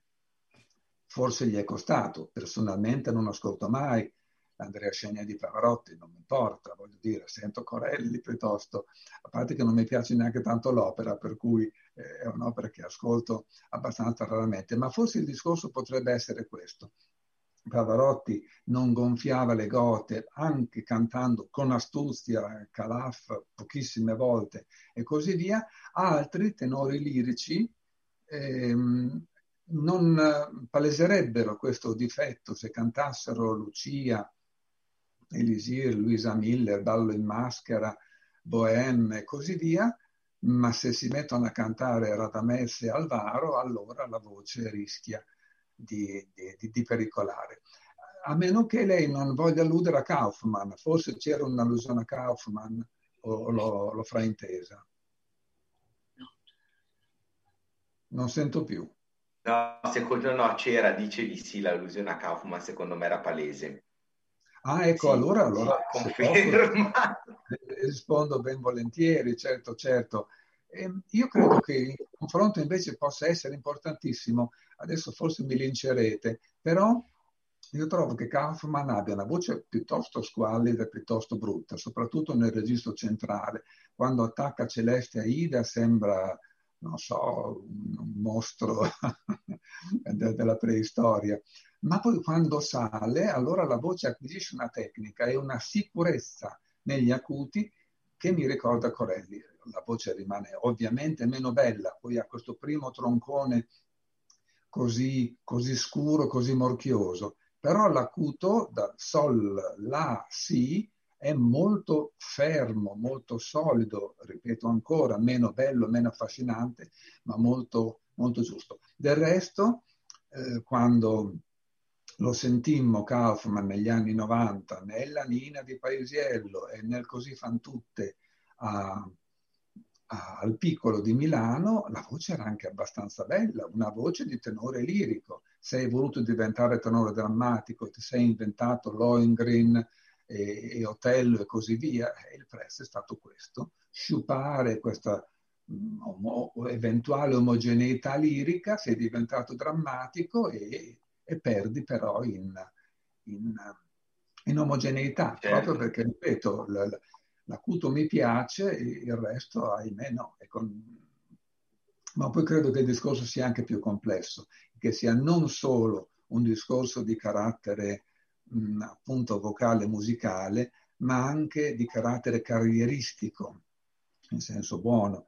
Eh, Kaufman è un uomo del 69, che io sappia, eh, e quindi è giovane, si intende, però eh, ha durato un bel po' di anni a starsi un po' tranquillo.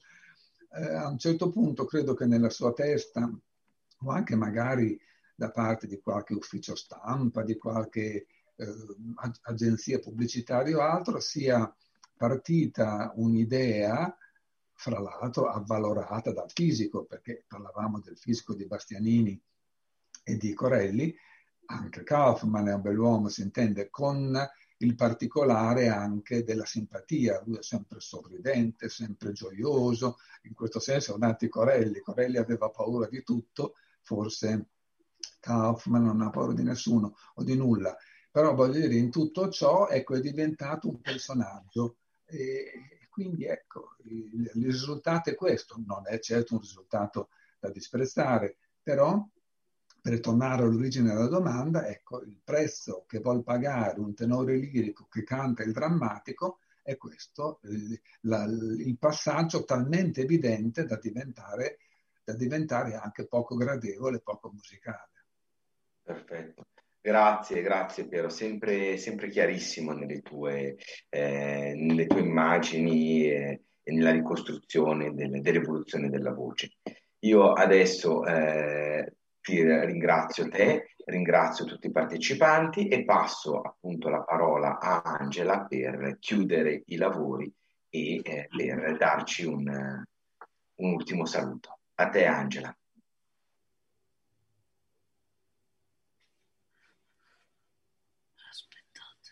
Ci, sì, non ti, ci, non ti ci sentiva prima, mi sa. Adesso no.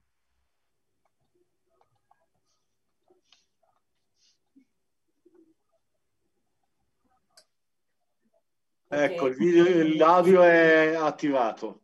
Grazie, sì. Ero in ascolto sempre con attenzione del professor Mioli che riesce sempre a spiegare anche ai profani con semplicità e chiarezza eh, tutte le cose che avrei voluto studiare un tempo e che non ho studiato. E spero che in una prossima occasione ancora possiamo continuare a godere sempre della sua della sua chiarezza e della sua generosità d'esposizione.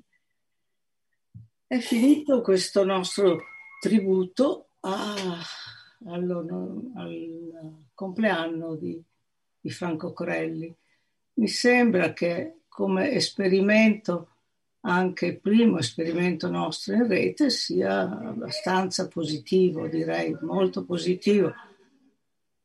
E io conto che ce ne potranno essere ancora, ma spero anche che la terribile pandemia si plachi e ci lasci rincontrarci anche di persona. Voglio, devo, proprio devo col cuore ringraziare tutti quelli che si sono impegnati in questa preparazione, partendo da, dal tecnico Michele Cremaschi, che ringrazio molto per i collegamenti che ci ha permesso, passando al lavoro di Silvia Blenner sui video, all'ottimo coordinamento e preparazione precedente di Vito Stabile, alla conduzione di Valerio con gli interventi sempre molto puntuali di Luisella Franchini e poi a tutti coloro, i relatori e gli amici che sono intervenuti.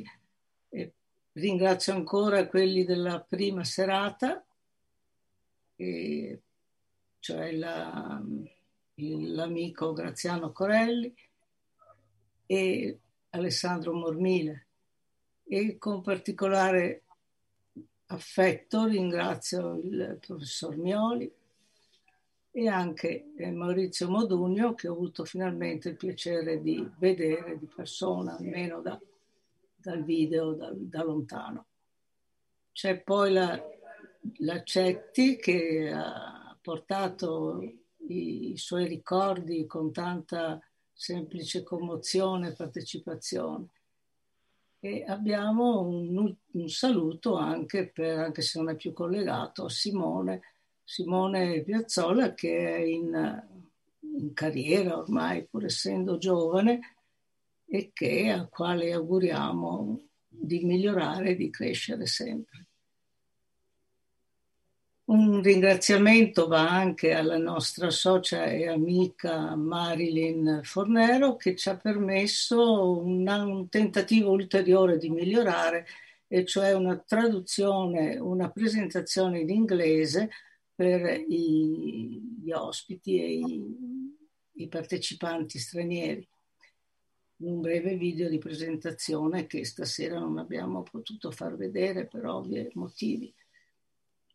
E poi ringrazio anche gli amici di Radio Ameria che con i loro collegamenti radio ci hanno distribuiti sull'etere in varie località. Loro partono dall'Umbria, ma viene ascoltata, penso, in molte, in molte parti d'Italia forse penso anche dell'estero. E quindi un grazie a tutti, che dirvi, è stata una bellissima avventura. Buon compleanno, Graziano No, buon compleanno, scusate, sono un pochino fusa. Buon compleanno Franco, lassù insieme con Bastianini festeggiate anche con il nostro augurio. Buonasera a tutti. Una piccola nota di regia. È terminata adesso la, la conferenza. Eh, Massimiliano, ci sei? Sì, ci sono, mi senti? Sì, ci sei benissimo. Allora, anche noi salutiamo il nostro pubblico e, e ci certo. salutiamo certo. con eh, Ettore Bastianini e, e cioè, scusate, sì, eh, Ettore Bastianini, Franco, Querenta, Franco Querelli, Antonietta Stella nella battaglia di Legnano.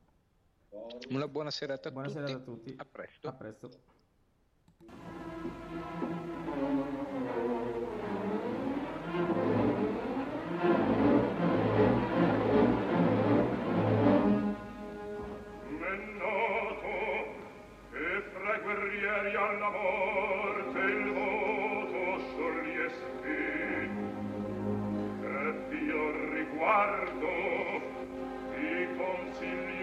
far